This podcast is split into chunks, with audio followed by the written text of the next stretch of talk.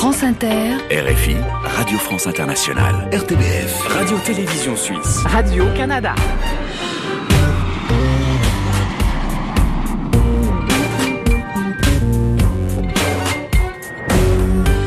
Et bonjour à tous, bienvenue dans la librairie francophone estivale. Aujourd'hui, nous irons dans un lieu étonnant de la forêt amazonienne avec l'écrivaine belge Amélie Nothomb. Nous partirons à Montréal au sommet d'un hôtel mythique avec Bernard Werber qui vous parlera de la vie des chats. Nous recevrons sur notre plateau Louise Mouchikiwabo, secrétaire générale de la francophonie, entretien exclusif autour des 50 ans de l'OIF. Et puis un dernier club francophone pour cette saison, un club consacré à la rentrée littéraire avec Didier Decoing, président de l'Académie Goncourt, et bien sûr Amélie Nothomb qui publie un nouveau roman, Une rencontre inédite. Confidence, voyages immobiles, rencontres, reportages et entretiens, on ouvre une dernière fois les portes de cette librairie estivale pour vous faire voyager à travers le monde. La librairie francophone estivale. Emmanuel Kérad. Et on commence cette émission avec La Confidence, la petite histoire intime d'une personnalité jamais racontée dans les médias. Pour cette dernière, nous sommes en studio car de nouvelles mesures sanitaires ont empêché euh, certains tournages. Bonjour Didier Decoing. Bonjour. Vous serez avec Amélie Nothomb tout à l'heure pour un club euh, francophone spécial rentrée littéraire. Avant cela, une confidence. Quelle histoire, quelle anecdote euh, allez-vous dévoiler pour la librairie? C'est une histoire dont j'ai été témoin un tout petit peu acteur il y a très longtemps que je n'ai jamais oublié et que j'ose pas raconter tellement elle est folle, tellement elle est incroyable. J'étais à, à, New York, euh, l'aéroport Kennedy, j'attendais l'avion pour Paris. Et il y avait dans la salle d'attente une, une vieille dame très repliée sur elle-même avec des, de temps en temps une larme qui coulait sur ses joues. Je comprenais pas ce qu'elle avait, mais on ne laisse pas quelqu'un pleurer comme ça sans s'inquiéter de ce qu'elle a. Donc je lui dis qu'est-ce qui, qu'est-ce qui vous arrive? Et il se trouve qu'elle baragouinait le français. Et elle me raconte l'histoire suivante.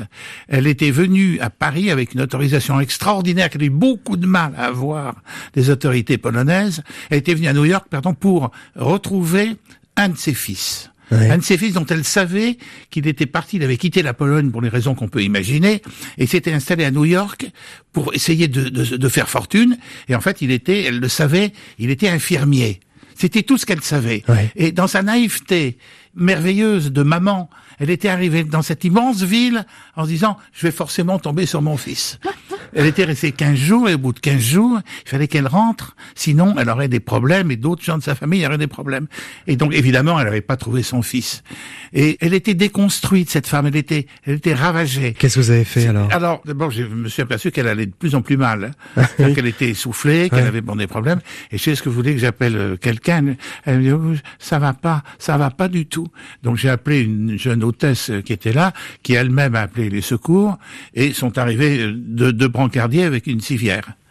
L'un des brancardiers était son fils. Oh incroyable. Oui, c'est incroyable et c'est vrai. Incroyable. Quand on parle de miracle, je me suis en, en Ah oui.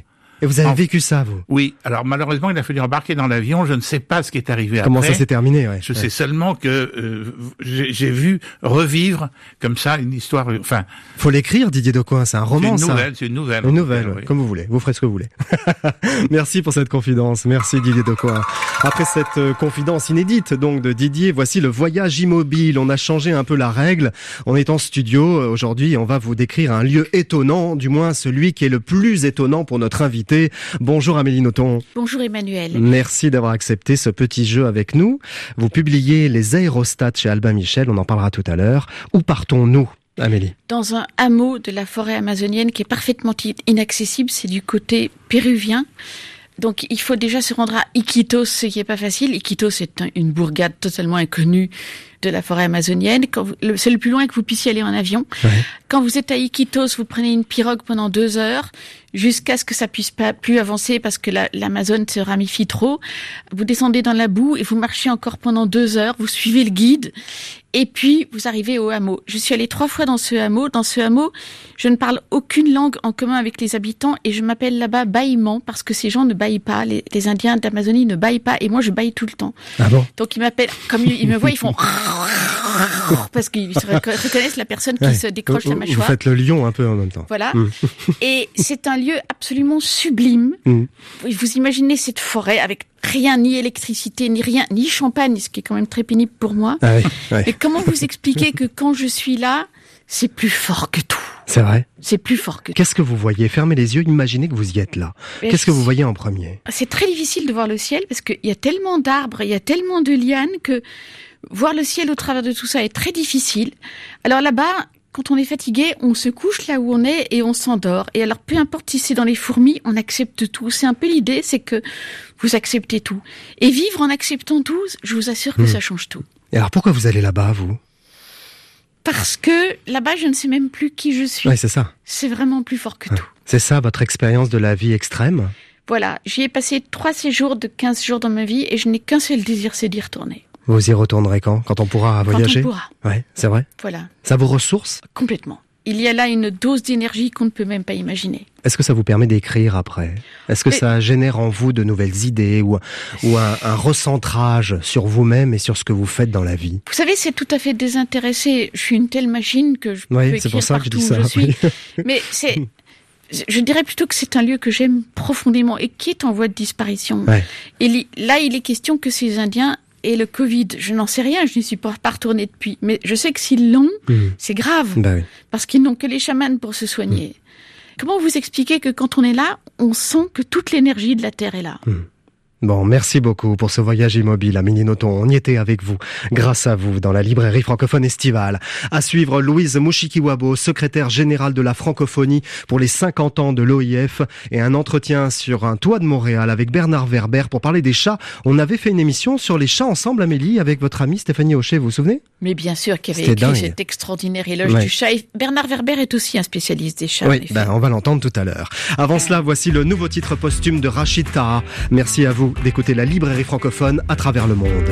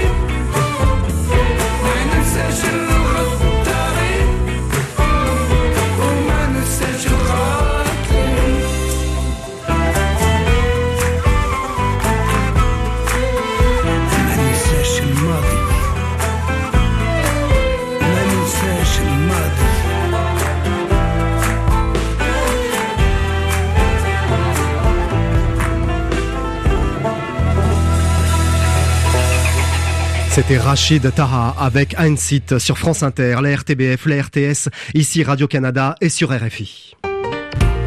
La librairie francophone estivale. Emmanuel Kérad. Avec un entretien exceptionnel aujourd'hui. Bonjour Louise Mouchikiwabo. Bonjour. Vous êtes la nouvelle secrétaire générale de la francophonie. Vous avez succédé à Michael Jean fin 2018 au sommet des Révanes. Vous êtes rwandaise et très francophone. On va en parler ensemble.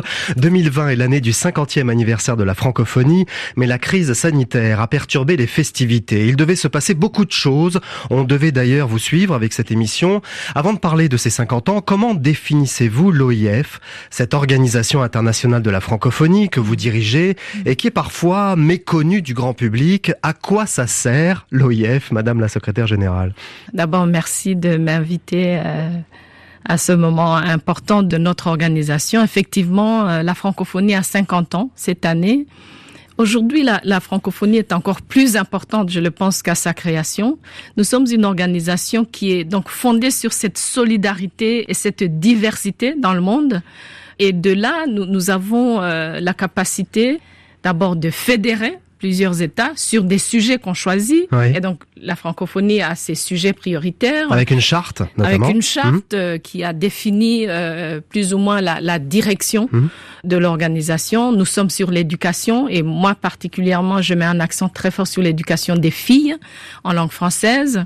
Nous sommes sur le numérique, un secteur, euh, j'allais dire, euh, qui s'impose aujourd'hui. On a vu ça pendant la crise.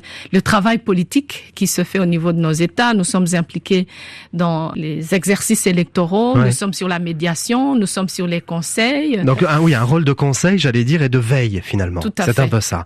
Alors il y a 50 ans, à Niamey, au Niger, on crée l'ACCT, Oui. l'Agence de coopération culturelle et technique, une organisation intergouvernementale fondée sur le partage du français et la promotion des cultures francophones.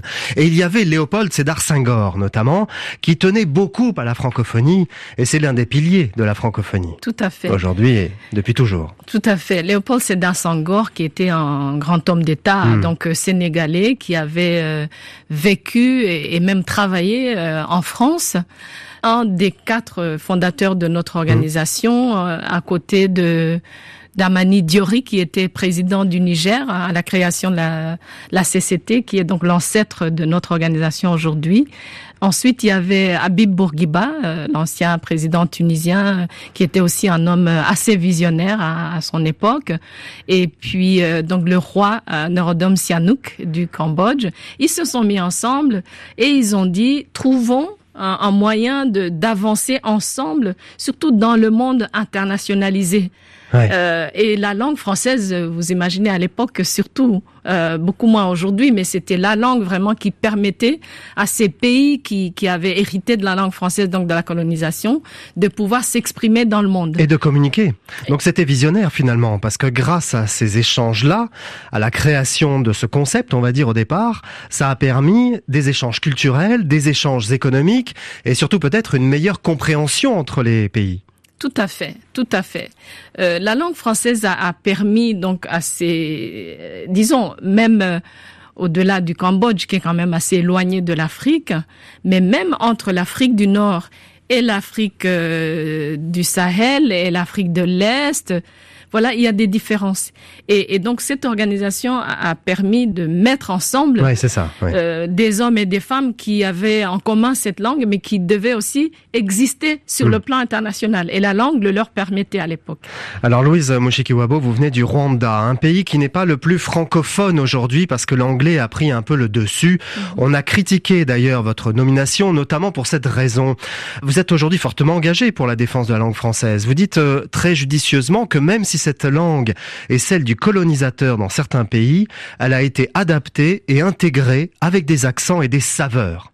Et donc cette langue appartient à tout le monde. Tout à fait. Ça vous a surpris quand vous critique quand vous avez été nommé parce que bon le Rwanda, Non, ça- ça- la francophonie. Ça ne m'a pas surprise euh, du tout. euh, bon, écoutez, d'abord, chaque élection, il faut qu'on trouve euh, euh, quelque chose à dire par rapport aux candidats. Mais la réalité du Rwanda, en fait, n'est pas bien comprise.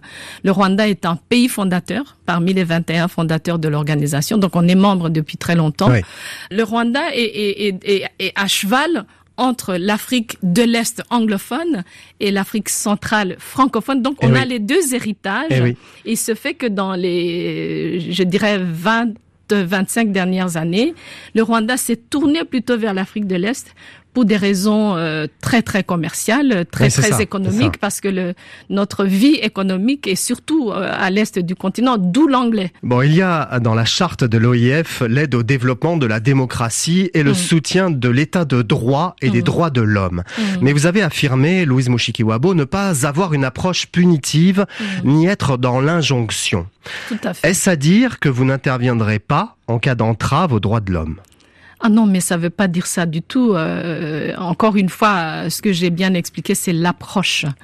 Euh, la question des droits, euh, de la démocratie est une question euh, très importante pour notre organisation. Nous avons notre Bible Mhm. euh, sur ces sujets, qui est la déclaration de Bamako, qui a 20 ans aujourd'hui, en en 2020, qui a été adoptée et qui va dans les détails sur tous ces sujets liés à la démocratie, aux droits, aux libertés, etc. Donc, il n'est pas question de ne pas. Mais ça, c'est sur le Euh, papier. Madame la Secrétaire Générale. C'est encore plus en, en réalité, Oui. parce que Pouvez-vous euh, intervenir Avez-vous l'intention d'intervenir en cas d'entrave à l'état de droit, par exemple? Alors, je vous pose cette question, Madame la Mhm. Secrétaire Générale, parce que vous avez été ministre et chef de la diplomatie de Paul Kagame, le Oui. président du Rwanda depuis 20 ans, mm, qui, après une révision de la Constitution validée par référendum en 2015, mm. peut rester président jusqu'en 2034, autrement dit euh, président euh, à vie ou presque. Euh, Il y a beaucoup de citoyens africains qui Mhm. reprochent à leur président de vouloir rester au pouvoir à vie. Alors, Et ce n'est pas qu'au Rwanda que ça se passe. Est-ce bon pour la démocratie et pour l'état de droit un président à vie, madame? Bah, moi, je pense qu'il n'y a pas de, de formule toute faite pour tous les pays du monde hein, en termes de démocratie. Chaque pays a sa situation. Euh, le président Paul Kagame est un homme euh, qui a travaillé énormément pour son pays, qui pourrait rester s'il le voulait euh, à vie parce que il a il a ce crédit-là auprès de sa population. Et c'est ça aussi la démocratie. C'est ce que les, les citoyens euh, veulent. C'est leur implication dans les décisions concernant la gouvernance Mhm. euh, et, les- et la politique de leur pays. Le Donc peuple ça, est souverain, c'est ça que vous dites dans chaque pays, le, le, peuple, est très souverain. souverain. Le peuple est très souverain. Est-il et- complètement libre au Rwanda, par exemple, ou dans certains pays d'Afrique membres de l'OIF Absolument, absolument. Je, pense que le travail de, notre organisation, la, francophonie, c'est surtout d'accompagner nos États et de, leur prodiguer des conseils sur ces questions liées à la démocratie et aux droits. Mon approche est surtout une approche de diplomatie euh, discrète. D'accord. Euh, Vous engagez-vous aujourd'hui, Louise Mushikiwabo, pour la liberté totale d'expression? Je vous pose la question Oui. parce que sur le plan culturel, c'est très important.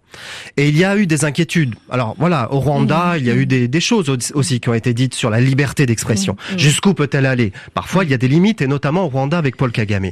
Est-ce que vous, vous allez aller pour défendre cette liberté d'expression, quelle qu'elle soit, où qu'elle soit Bon, d'abord, moi, je pense qu'il faut qu'il faut quand même. On est en 2020, il faut aller au-delà des préjugés sur l'Afrique. euh, Ça, c'est important. La liberté d'expression n'est pas une notion euh, qui est comprise euh, de la même manière. C'est pas, c'est pas scientifique.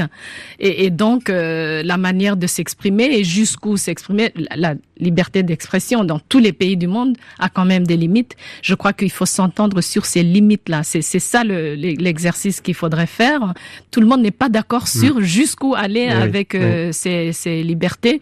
Mais ce qui est sûr, c'est que le, le droit de s'exprimer est un droit fondamental. D'accord. Vous veillerez à cela donc. Je n'ai, je n'ai, je n'ai aucune intention de ne pas veiller à, cela parce que ça Parfait. fait partie de mon mandat. Très bien, très bien. La jeunesse est le grand défi de la francophonie. Elle est selon vous un enjeu important pour la présence de la langue française à travers le monde et notamment sur Internet, dites-vous. Absolument. La jeunesse aujourd'hui, pour notre organisation qui est très jeune, parce que nous avons beaucoup de pays où la jeunesse euh, va jusqu'à 65-70% de la population. Mhm. Et donc, si on veut être une organisation qui répond aux attentes, qui devraient être les attentes de nos populations, on doit se tourner de plus en plus. On est déjà, on travaille déjà sur la jeunesse, mais euh, y mettre un accent euh, plus prononcé. Et, euh, et la jeunesse aujourd'hui, elle est, elle est sur les réseaux sociaux, elle, est, elle utilise euh, les outils numériques. Donc, voilà, il faut on a les vu ça inciter. pendant la crise. Oui, Et il faut les inciter, français, il ça faut les accompagner Eh oui. et, et, et, euh, le numérique est, est incontournable aujourd'hui. Ouais. Alors tout passe par la culture, si on vous écoute, euh, Louise Mouchikiwabo pour l'OIF. Quelles Mhm. actions pour la culture francophone allez-vous mener pour soutenir les artistes dans euh, la crise sanitaire mondiale que nous vivons en ce moment? Alors, euh, du- du côté culture, euh, pour beaucoup de nos pays, hein, on a vu ça pendant pendant la crise, il faut être beaucoup plus inventif.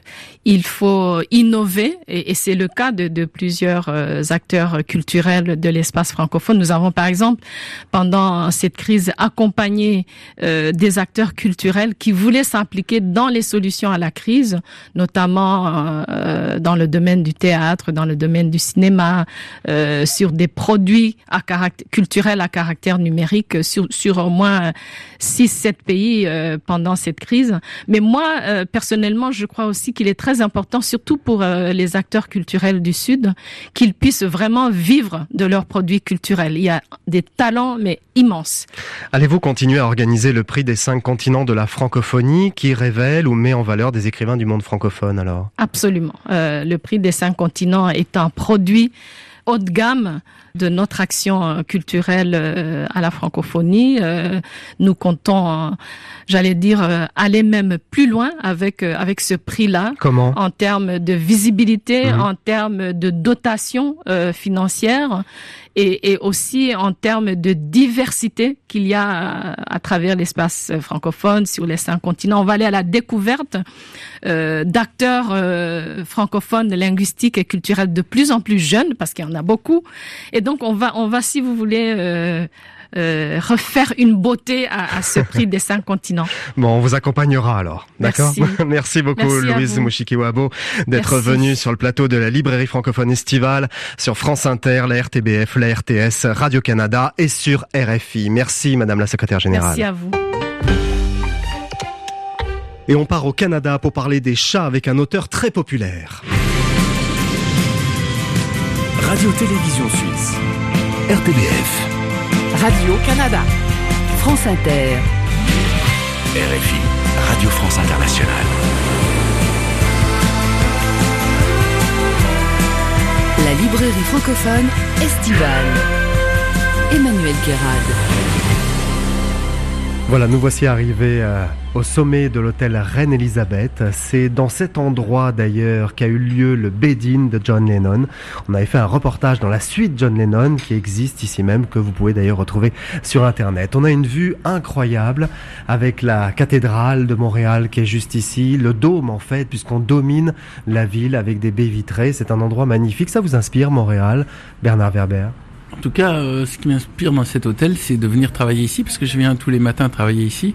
Et en effet, j'ai cette vue sur tout Montréal et, et sur les collines avoisinantes, et même euh, le regard se porte jusqu'au lac, enfin au, au fleuve, Le fleuve, ouais, le fleuve Saint-Laurent. le fleuve Saint-Laurent. Je dis lac parce que je vois d'ici une grande flaque bleue, donc euh, Il y a l'équerrier là-bas avec les chutes du Niagara, mais c'est un peu plus loin. voilà. Mais le, ouais, j'aime bien euh, écrire en, en hauteur et, et c'est vrai que cet hôtel a cet avantage euh, de, permettre de voir le ciel, ce qui est quand même très important pour trouver la créativité. Bon, vous venez de publier cette encyclopédie des chats. Les relations sont compliquées avec les humains. Vous l'expliquez avec des premières pages très instructives d'ailleurs sur l'histoire. Les chats vénérés ou détestés, les chats se sont fait quand même une place de choix dans nos sociétés. En 1990, il y avait 8 millions de chats et 8 millions de chiens en France. Actuellement, il doit y avoir 5 millions de chiens et 13 millions de chats. C'est-à-dire que le futur joue en faveur des chats, tout simplement parce qu'on n'a pas besoin de promener un chat. Déjà, ça vit en appartement. Et ensuite, parce que je crois que le chat a une capacité à, magique à apaiser l'homme.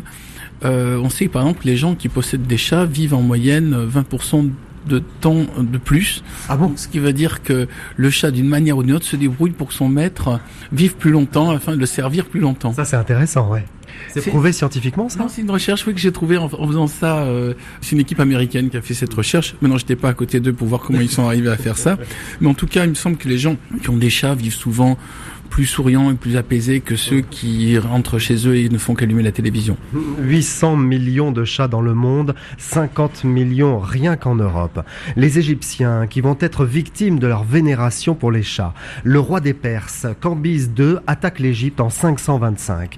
Et il a une idée pour cela. Il connaît la passion des Égyptiens pour les chats et il va avoir une arme de guerre. Il va attacher des chats vivants sur les boucliers de ses guerriers, ce qui, si bien que les Égyptiens ne vont pas oser tirer à l'arc sur les Perses. euh, qui vont du coup envahir euh, toute l'Égypte et détruire le culte des chats et tuer plein de chats et euh, tuer le pharaon de l'époque. C'est la fin de l'hégémonie égyptienne, mais aussi c'est la fin réellement de la civilisation qui vénérait les chats. Et à partir de là, les chats ont dû fuir. Ils ont fui euh, en Israël, ils ont fui en, après, se sont dispersés en Europe et en Asie. Et on a pu suivre euh, presque chaque siècle à quel moment les chats arrivent dans les pays. On sait par exemple qu'ils sont arrivés au Japon vers l'an 1000. Euh, C'était un cadeau qu'a qu'a fait le- l'empereur du Corée, de Corée à l'empereur du Japon. Et, tout de suite, euh, dès que les chats sont arrivés, euh, c'est devenu très à la mode au Japon. Mais le chat a, a une dispersion par étapes. Contrairement aux chiens qu'on retrouve un peu partout, le chat a, a conquis pays après pays et en général, quand il arrivait, il fascinait, il était souvent déifié. Avec des embarcations, il prend des embarcations, il est très malin parce qu'il se faufile. Et c'est comme ça que finalement les chats arrivent à, se disperser dans le monde. Alors, ils ont aussi séduit, parce qu'ils sont très mignons, et euh, ils ont séduit les marins, et ils ont offert comme service euh, aux, navigateurs de débarrasser les, fonds de cale des souris et des rats qui mangeaient les réserves, à tel point qu'à un moment, euh, chez les Phéniciens, on ne pouvait prendre un bateau que si on avait un, minimum de chats à l'intérieur pour garantir la pérennité de la nourriture. On va parler de, de ces chats, de la particularité, des particularités des chats alors qu'on est dans un bain de lumière parce qu'on a un rayon de soleil, il fait très beau dans le ciel de Montréal, le bain de lumière avec ses baies vitrées, ce soleil qui éclabousse votre visage, Bernard Werber. Le chat mange quand il a faim, contrairement à l'humain. C'est ce que vous expliquez, qui lui mange quand c'est l'heure. Ce qui permet au chat de rester le plus souvent en bonne santé parce qu'il écoute son corps, il écoute ses besoins. C'est ce qu'on ne fait pas toujours, nous. Il y a toute une philosophie à- qu'on qu'on peut recevoir de la part des chats. Le chat a l'air intuitivement de savoir ce qu'il faut faire. Par exemple, il sait quand il doit se reposer, il sait quand il doit s'étirer. Toute personne qui a un chat a dû le rester euh, quelques minutes à, à l'observer que le chat au réveil s'étire et nous devrions faire pareil. Et même faire exactement les mêmes étirements que les chats. En même temps que je vous le dis, je vois que vous vous redressez et vous Oui, tenez vrai. plus droit. c'est vrai. Mais euh, c'est une manière d'être dans son corps. Ensuite, le chat va à l'endroit où il y a des bonnes ondes. D'ailleurs, il suffit de regarder où va le chat et vous saurez où c'est qu'il y a des bonnes ondes dans votre appartement. Enfin, il y a cette propension qu'ont les chats de percevoir quand on est malade et de venir. Enfin, moi, mon chat euh, vient à l'endroit où j'ai mal. Par exemple, si j'ai mal au ventre, il va se mettre sur mon ventre et se mettre à ronronner. Ce qui veut dire quelque part, il, il a pigé quelque chose qui est euh, pourquoi j'ai mal et il a aussi pris conscience de sa capacité à faire du bien. Au Texas, en 1935, il y a Dusty, une jolie chatte, qui a mis au monde 420 chatons, 420 dans toute sa vie. C'est beaucoup trop et euh, c'est un, des problèmes. Longtemps, les chats ont fait peur parce qu'ils avaient ils avaient trop de petits. Mais euh, maintenant, euh, il y a une cette tendance à vouloir leur enlever le, le sexe, que ce soit mâle ou femelle, pour éviter qu'ils se reproduisent. Stérilisé, oui. Ouais, stériliser et je trouve que c'est c'est quand même pas très sympa pour un animal parce qu'on lui demande pas son avis et ça se fait au nom de l'amour. C'est-à-dire parce qu'on aime son animal, on lui enlève son sexe. Je trouve que c'est pas très sympa. C'est vrai. Bon, on va terminer avec euh, l'intelligence des animaux. Vous répertoriez d'ailleurs l'intelligence de certains animaux. Le numéro un, c'est le chimpanzé. Le chat est seulement huitième. Euh, il est derrière le poulpe, sixième, le corbeau cinquième et l'éléphant quatrième. Il n'est pas si intelligent que ça, le chat, alors? Non, c'est pas ça le problème. Le problème, c'est que ce test a été établi par des hommes et que pour les hommes, être intelligent, c'est ressembler à un homme. Le chat ne ressemblant pas à un homme, il y a plein de domaines dans lesquels le chat nous est bien supérieur et donc euh, ça n'a pas été pris en compte dans le test. Euh, les domaines dans lesquels le nous est supérieur, c'est sur la vision. Déjà, il voit dans le noir alors que nous ne voyons pas dans le noir. C'est sur l'audition. Il a des oreilles orientables, alors que nous, euh, enfin, à part quelques êtres humains qui les font bouger misérablement, il y en a très peu qui peuvent orienter leur- leurs oreilles. Il a des vibrisses, et ces moustaches qui lui permet de percevoir tout ce qui bouge autour de lui, y compris derrière lui. Et je pense que euh, il faudrait faire maintenant un test établi par des chats pour vérifier est-ce que l'homme est intelligent ça serait vraiment complètement équilibré. Merci beaucoup, Bernard Werber. Merci à vous. Merci. L'encyclopédie du savoir relatif et absolu des chats est paru chez Albin Michel. C'est un livre qui plaira évidemment à tous les amoureux des chats. Il y a de très belles photos d'ailleurs à l'intérieur. Merci Bernard. Merci à vous. Et à suivre dans la librairie francophone estivale, un club francophone spécial rentrée littéraire avec Didier Decoing et Amélie Nothon. Ce sera après le titre acoustique de la semaine. Voici Elias, artiste d'origine comorienne, dans le grand studio de la librairie francophone.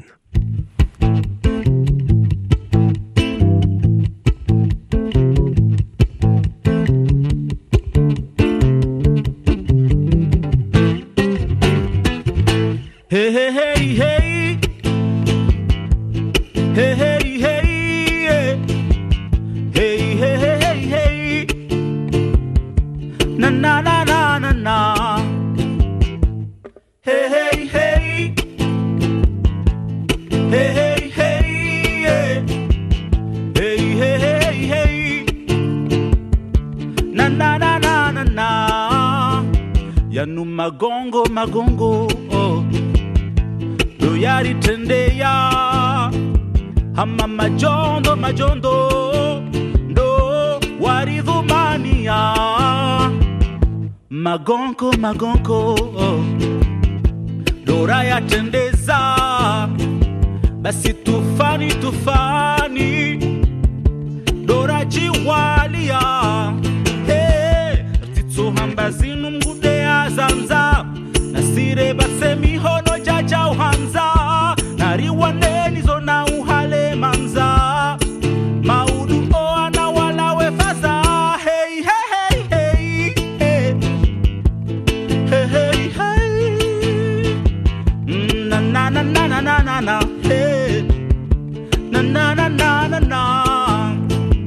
Yanu mawondo mawondo oh. Rangura sulusi wa bundo No yensi wio ihondo Hata koda nzilo shemeza kodo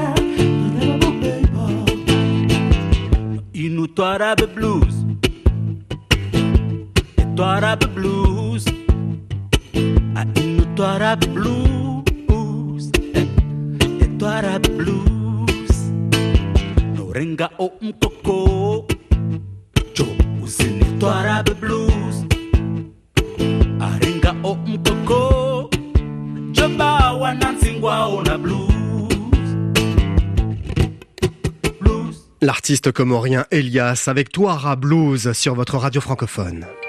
La librairie francophone estivale. Emmanuel Kérad. Et c'est le dernier club francophone de la saison, un club spécial rentrée littéraire. Amélie Nothomb et Didier Decoing sont sur notre plateau pour décrypter cette rentrée et parler de leur nouvelle parution. Didier Decoing, vous officiez cette année en qualité de président de l'Académie Goncourt. Vous avez lu tout l'été 511 nouvelles parutions pour cette rentrée. Y a-t-il des romans qui se distinguent tout particulièrement cette année? Dieu merci, oui, sinon je suis bien embêté, Oui. parce qu'on a quand même une première liste de 15 titres Oui. à établir. Alors il y a une première constatation qui est heureuse, c'est qu'il y a beaucoup de romans de femmes. Ah, Euh, D'habitude, on en a on en a une petite quantité, mais ils sont pas tous de, de, de haut niveau. Et là, c'est vraiment, il y a des très très belles choses. d'accord. Pourquoi est-ce que vous avez décalé la date de la première liste du Goncourt À cause du, Ce sera le 15 à septembre. hein. cause du confinement, à cause du Covid, tout simplement parce que tous les livres n'arrivaient pas et qu'on s'est dit qu'il fallait qu'on se garde. Il y en a qui vont encore arriver à la fin du mois d'août. Eh oui, oui. Il y a peut-être un chef-d'œuvre dedans. Moi, l'année dernière, c'est mon chat qui choisit l'ordre de lecture de, de mes Ah, tiens, livres. on revient Ils au sont chat. éparpillés Ouais. et mon chat marche. Et puis quand il s'arrête sur un livre, c'est celui que je prends. L'année Ah, carrément. dernière, le dernier que j'ai lu, c'était un hasard, c'était mon, mon amour, mon chouchou, c'était Soif D'Amélie Nothomb. d'Amélie Nothomb. Eh oui. Et c'était vraiment le dernier. Les, les valises étaient prêtes pour rentrer à la maison. Cette année, heureusement, j'ai lu Aérostat avant. Bah alors c'est vrai qu'Amélie, vous étiez aux portes du Goncourt l'an dernier, on y a cru, hein, franchement. ah oui, Même Didier Decoing y a cru. moi je voulais tellement. Il n'était pas président de l'Académie Goncourt à l'époque, non, mais j'étais que secrétaire général, ce Ouais. que c'était un tout petit Ouais. titre. Ouais. vous étiez pour ce livre-là, vous. Mais à fond, à fond. C'est un livre qui fait partie de ma vie maintenant. Et je suis heureux qu'elle l'ait écrit parce que on a beaucoup dit, Amélie Nothomb, c'est facile, un livre tous les ans, puis ils sont très inégaux, puis il y en a qui sont pas très bons. Enfin, bon. Mais là, elle fait taire tout le monde. Eh Enfin, oui, c'est elle a vrai. fait taire tout le monde avec ça. soif.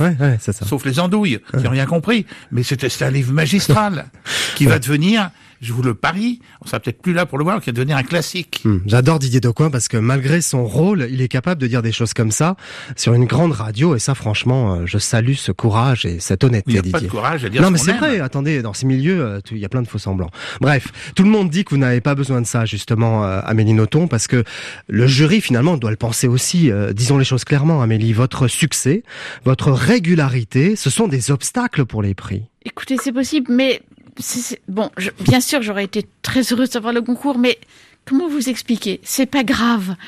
Pour moi, ce qui était important, c'était que Soif puisse être lu par mon père. Et il se trouve que mon père était toujours vivant l'an passé, donc il a pu le lire. Mon père n'est plus de ce monde, donc je pense que j'ai publié Soif Ah oui. juste à temps. Hmm. Il a eu le temps de le lire. Il a eu le temps de le lire, il a eu le temps de l'aimer, donc mon but est atteint. C'était ça le but. ouais. Oui. Vous aimeriez avoir le Goncourt ou Bah, Vous bon, n'y savez, croyez j'ai- plus, J'ai une grande devise, c'est que je ne refuse que les coups de bâton. Oui, ça je sais. non, mais franchement, ça vous intéresse ou? Ça m'intéresse, mais si je l'ai pas, je, je, je- j'y Hmm. survivrai très bien aussi. peut-être que vous ne l'aurez jamais. C'est très Peut-être probable. qu'elle l'aura aussi. C'est très probable, mais, mais voilà. Bon, les aérostats, c'est le titre de votre dernier livre, Amélie. C'est écrit dans le style d'une longue nouvelle, avec une vraie chute surprenante. On est en Belgique et une jeune femme de 19 ans va aider un ado dyslexique à la demande du père de celui-ci. Pi a 16 ans, il est suisse et il ne lit pas. Alors pour l'entraîner, Ange va lui faire lire Le Rouge et le Noir de Stendhal. Le pire des livres, quoi. Oui, et le résultat va être absolument désastreux. Le, le jeune homme va dire, mais, mais c'est de la merde, mais Julien Sorel, mais c'est Oui. un connard. Je n'ai inventé aucune des réactions du jeune homme. Il se trouve que j'ai été amenée à rencontrer beaucoup d'adolescents depuis que j'ai 19 ans, et toutes les réactions que je prête à Pi dans mon livre sont des réactions que j'ai réellement eues. J'ai toujours essayé de faire lire de grands livres Ouais, ouais. à des jeunes gens et j'ai raison parce que les réactions sont toujours absolument fascinantes. Le rouge et le noir est un de mes livres préférés. Je ne conçois pas qu'on Ah, c'est vrai pas ce livre-là. Ah ben moi je déteste le noir. C'est vrai? Ça se dit pas, je sais, mais je prends le risque. Eh bien, c'est un peu, c'est un peu vous, Pi, alors. Oh, bah non, j'espère pas. non. Mais, mais il est chouette. non, non, non, non, Alors, non. moi, moi, j'adore ce jeune homme, personnellement. Oui, je il est particulier quand même. absolument- Il hein. est particulier, mais il est formidable. Il est Et- cintré, et, ce, ce gamin. Et ensuite, la jeune femme lui fait lire Homère, elle lui Oui. fait lire l'Iliade, et Ouais. là, il a une réaction juste géniale. Je vous donne ma parole d'honneur que je n'ai inventé aucune des répliques que je lui prête.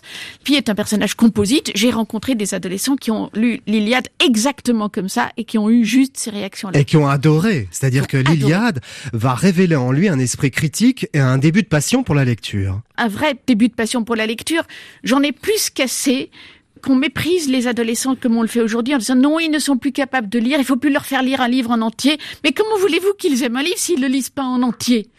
Évidemment que si on ne le lit que les dix premières pages de l'Iliade, on ne peut que trouver ça emmerdant. Ouais, Mais si on le lit en entier, il y a une bout, histoire. ouais. C'est extraordinaire. Alors ils vont cheminer comme ça tous les deux à travers de grandes œuvres de la littérature, surveillés par le père qui les observe et qui ne rate rien de leurs échanges. C'est un pervers le père, il est... Le père est un pervers complet qui vit à des années-lumière de la réalité. Finalement, pour lui, la seule réalité, c'est son fils, son fils qui le déteste. Et il- entretient une relation de la dernière perversité avec son fils. Ange le comprend très vite et essaie de démêler les fils de cette relation Hmm. dégoûtante. Il y a une petite allusion au diable au corps de Oui. Radiguet dans, dans ce nouveau roman Amélie Nothomb. Est-ce que vous avez voulu revisiter le diable au corps? Oh, oh, bien sûr, c'est un roman magnifique. C'est une Hmm. histoire d'un érotisme extrême entre un jeune homme de 16 ans et une jeune femme de Ouais, 19 ans. comme dans votre les livre. personnages ont exactement le même âge. Sauf que vous n'allez pas jusqu'au bout. Ça va vous. pas jusqu'au Hmm. bout, mais par le biais de la lecture, ça va presque aussi loin. Lire en commun des livres, Hmm. c'est presque une relation sexuelle. Non mais c'est vrai qu'on interprète. Et moi je l'ai senti sûr. que vous revisitiez ce livre-là. Oui, oui. Parce que vous y allez à tâtons comme ça par petites touches et vous connaissant après avoir adapté Barbe Bleue et plein, plein d'autres, Oui. on se dit que le diable au corps, on est à fond dedans là. C'est un tellement beau livre et évidemment, je ne peux pas reconstituer la fin de la guerre 14-18. Cette jeune femme qui accepte de coucher avec ce jeune homme parce qu'il Hmm. n'y a plus d'hommes et qu'il n'y a plus que des adolescents si on veut vivre quelque chose. Bon, ça n'a rien de commun. Là, ça se passe à Bruxelles de nos jours. Mais c'est quand même extrêmement fort. Et on a une jeune femme de 19 ans qui ne parvient pas à être jeune parce qu'elle est dramatiquement sérieuse comme je pouvais l'être moi à 19 ans Ouais. et qui tombe sous la coupe de cet adolescent. Quel feu sacré. Ouais, qui éclaire sa vie quelque part. qui aussi, éclaire hein. sa vie. oui. Alors on va pas trop en dire, hein, Amélie Nothomb, euh, parce que on ne peut pas révéler grand-chose. Juste révéler quand même que l'action se déroule à Bruxelles. Vous l'avez Oui. dit, que vous ne manquez pas d'égratigner d'ailleurs. vous écrivez une ville dont on a toujours exagéré la chaleur humaine, et un peu plus loin, les Belges sont des barbares, un peuple de brutes. C'est pour cela que nous sommes des solitaires. Mais je parle de moi là. hein. Donc quand je les égratigne, c'est moi que j'égratigne. Je, je suis bien évidemment une barbare. Et une brute. Bruxelles et une brute. C'est vrai? Euh, Bruxelles, c'est ma ville. Quand je suis arrivée à Bruxelles à l'âge de 17 ans, j'ai trouvé cette ville d'une froideur infinie. J'ai été extrêmement étonnée quand j'ai appris que Bruxelles était connue pour sa chaleur humaine. Franchement, je suis tombée des nues. bon, il se trouve que j'aimais énormément Bruxelles et que j'aime énormément mon pays, mais c'est pas si simple. C'est plus compliqué qu'on ne le croit. Ouais, c'est vrai. Bon, on est loin des barbares avec l'histoire du petit poulain. Au contraire, livre pour les enfants que vous publiez en cette rentrée littéraire Didier Decoing. Avec Alexandra Huard au dessin, vous racontez l'histoire de ce cheval destiné aux courses qui galope à l'envers. Oui, ce qui m'intéressait, c'était de raconter l'histoire de quelqu'un qui est tellement différent qu'on on le méprise. Enfin, un cheval qui galope à l'envers. Qu'est-ce que vous voulez en faire S'il s'il participe à une course, il va arriver dernier. Non, il finirait par arriver premier d'ailleurs, parce que bon. Mais euh, donc À l'envers, le, oui. son- son- le maître du haras le destine à la boucherie. Eh oui, oui. Moi, il a une petite fille, le maître du haras, une petite Sarah. Il est adorable, le poulain. Enfin, je dois dire qu'Alexandra Huard me l'a dessiné d'une vrai, manière c'est vrai. et qui est fondante. Donc, ce petit poulain va démontrer qu'en étant très différent, fondamentalement différent, on peut être quelqu'un de mieux que la normale. Ouais, parce qu'on se moque de lui. Il manque même de se tuer en galopant vers la falaise, sans voir donc où il va. Des goélands vont le sauver. Et tout le monde va se moquer de lui jusqu'au jour où, grâce à cette différence, il échappe à des voleurs de chevaux. Oui, qui arrivent avec leur, leur gros camion noir, parce qu'il y a plein de chevaux dans ce haras. Et là, ils, en, ils font rentrer les chevaux dans les camions pour les voler. Et ils veulent faire rentrer au contraire, mais au contraire, il part à l'envers, lui, et il crie aux autres, faites comme moi, galopez par, le, derrière en avant. Et, comme ça, il va sauver le, il va sauver le, le haras. Moi, j'ai un chien. C'est venu d'un chien qu'on a, a eu, c'était avant l'époque chat. C'est un boxeur qui faisait des choses étranges et qu'on appelait au contraire, à l'irlandaise d'ailleurs, au euh, Ouais, ouais. contraire. Il était formidable. Alors, ça posait un seul problème, c'est quand on avait des amis à la maison, dans la conversation, vous dites forcément un moment au contraire. Au contraire, j'ai mais c'était un- c'était un chien merveilleux Ouais. et, et donc Non, mais- vous pouvez pas raconter sur un chien. Non, mais Didier, voilà. Didier, Didier de quoi? Vous êtes président de l'Académie Goncourt. Vous Je suis pas publiez- sérieux, hein. Non, non, mais si, c'est tout, moi j'adore. Mais vous publiez un livre pour la jeunesse, pour les enfants, en pleine rentrée littéraire. Vous faites exprès, c'est un, un pied de nez, c'est un pas de côté. C'est une façon de dire, voilà, moi, je prends de la distance. Non, c'est une façon de, de dire les enfants. Amélie parlait des adolescents qui lisent. Elle a raison, ils lisent, les adolescents, contrairement à ce qu'on pense. Mais les petits-enfants, ils aiment les livres aussi. Ouais. Moi, j'ai trois petites filles. Et la, la plus grande, euh, Suzanne, elle est toute la journée, elle marche avec un livre ouvert. Je suis étonné qu'elle se casse pas la figure plus souvent, mais elle marche avec le livre ouvert. Elle est passionnée par les livres. Et, et je considère qu'il faut leur donner, faut, faut que ce soit des auteurs qui aiment écrire, qui sachent écrire, qui travaillent pour, le- pour les petits enfants. La première fois que j'ai lu Didier Decoing, Amélie j'avais Nothomb. 12 ans. Et c'était pas du tout un livre destiné à la jeunesse, ça s'appelait Laurence, c'était Oh oui. l'histoire d'une fille de 12 ans qui avait le cancer, et je peux vous dire que ce livre m'a fait un effet fou. Donc je pense que Didier Decoing a toujours écrit pour la jeunesse. Ah ouais, c'est bien dit ça. C'est Hein, c'est un beau compliment, c'est un ça. C'est un très beau compliment. Puis j'ajoutais, je rêve d'être toujours jeune. Mais. C'est malheureusement déjà très abîmé. Bon. Mais, mais, mais, Vous êtes très habile, Didier Decoing, parce que vous abordez le thème de la différence dans ce livre, et c'est très malin, parce qu'avec ce cheval de course, qui est destiné comme ça au champ de course, vous montrez que la liberté, elle est au-dessus de tout ça. mais oui. Et que quand on décide, lorsqu'on est enfant, ou lorsqu'on est un poulain, là en l'occurrence, de courir en arrière, de partir en arrière, de faire finalement une vie à contre-courant, on peut aussi s'en sortir et peut-être mieux. Oui, je vais pas vanter les gens qui sont en échec scolaire, mais j'entends de plus en plus souvent à la radio, parce que c'est mon média préféré, donc j'entends des gens Moi qui aussi. disent- Euh, ah oui, j'ai bien. Mais vous savez, j'étais nul quand j'étais quand j'étais enfant. À l'école, je, je ratais tout ce que j'entreprenais. Mais ce sont des gens qui qui ont qui ont un, autre moyen de, de de réussir. Et mon petit cheval, il a un autre moyen de réussir. Encore faut-il qu'on le comprenne. Eh oui, oui. Encore faut-il qu'on le regarde. J'allais dire encore faut-il qu'on l'aime. C'est vrai. Vous êtes tous les deux à, un peu à contre-courant, Didier Decoing et Amélie Nothomb, avec le Goncourt qui surprend presque chaque année, qui déjoue les pronostics des journalistes. Didier qui dit, vous l'avez entendu, souvent ce qu'il pense comme ça, brut. Euh, Et puis Amélie euh, qui publie un livre par an, qui s'affranchit du monde littéraire et de ses codes. Ce poulain m'a fait penser à vous deux. Oh. Mais je cours très bien à l'envers. Par contre, euh, cou- courir devant moi, j'y arrive pas. hein. Elle est mignonne en poulain. Ouais. Elle est adorable. Hein Bah, Amélie Poulain, on me l'a déjà fait. hein. Ah c'est vrai, Ah vous ouais. avez fait ça, vous Oui. Ouais, bon, pas de rapport du Je voulais laisser. hein. J'ai juste amorcé. ouais. Bon, merci beaucoup Didier Decoing. Merci, Merci à Amélie Nothomb. Au contraire, livre à partir de 5 ans est paru chez Robert Laffont. Les aérostats, livre euh, pour tous, est paru chez Albin Michel. Merci beaucoup. Merci C'était un grand plaisir, Amélie, de vous retrouver. Bonne chance pour cette rentrée. Le prix Goncourt 2020, ce sera qui cette année, Didier Decoing? Ah, je ne sais pas. Ah, j'aurais essayé. Honnêtement, je ne sais pas d'Amélie Nothomb à- Non. avec soif. à- à- bon, je sais pas encore. Une petite avant-première dans la liste Non, rien. Vous Non, dites c'est- rien. il est fort possible que ce soit une femme. Elles aiment les romanciers, elles aiment les romans, et euh, on, se- on couronne des hommes. Alors, ce serait bien de temps en temps de couronner une femme. Bon, on fera le point début novembre. Très bien. Merci Avec Didier. plaisir. À très bientôt. On termine cette émission avec le bonus créole avec l'auteur belge Charlie Delwart qui vous fait découvrir une musique étonnante de la Réunion.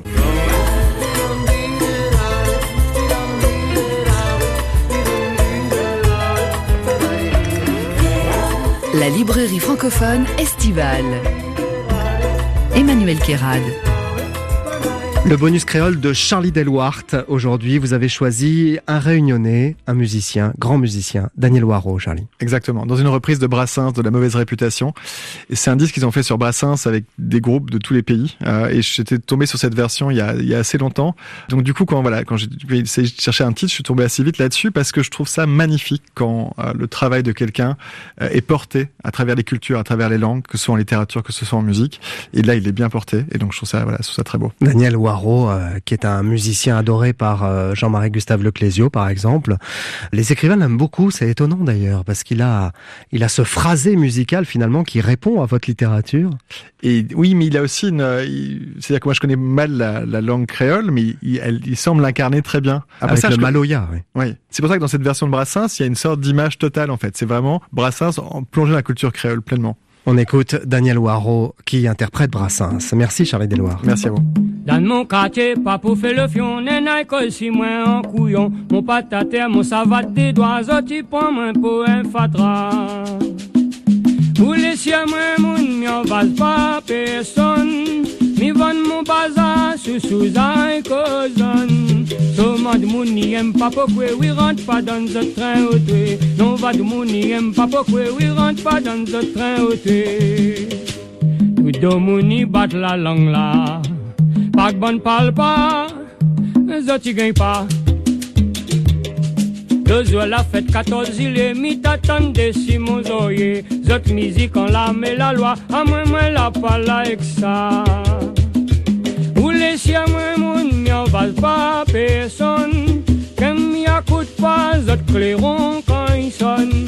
Tout le monde moun aime pas pourquoi, oui rentre pas dans ce train au tué. Non va du moun aime pas pourquoi, oui rentre pas dans ce train au tué. Tout monde y saute si moins baya. Pas que bonnes avec, quand même l'a. Et c'est la fin de cette édition. Je vous retrouve sur Facebook, mais aussi sur Twitter et Instagram pour communiquer avec vous. Vous y découvrirez les photos liées aux émissions et plein d'autres choses professionnelles et personnelles. À la rédaction, Jean-Philippe Verret de France Inter, avec les équipes de la RTBF, de Radio-Canada, de la RTS et de RFI. Cyril Pascal avec Rémi Sistiaga à la réalisation, Thierry Dupin à la prog musicale. C'était la dernière librairie francophone estivale de cette saison très particulière en cet été 2020. J'espère que l'on vous a fait voyager et rêver un avec ce grand tour du monde francophone. Merci pour vos messages et cette fidélité indéfectible.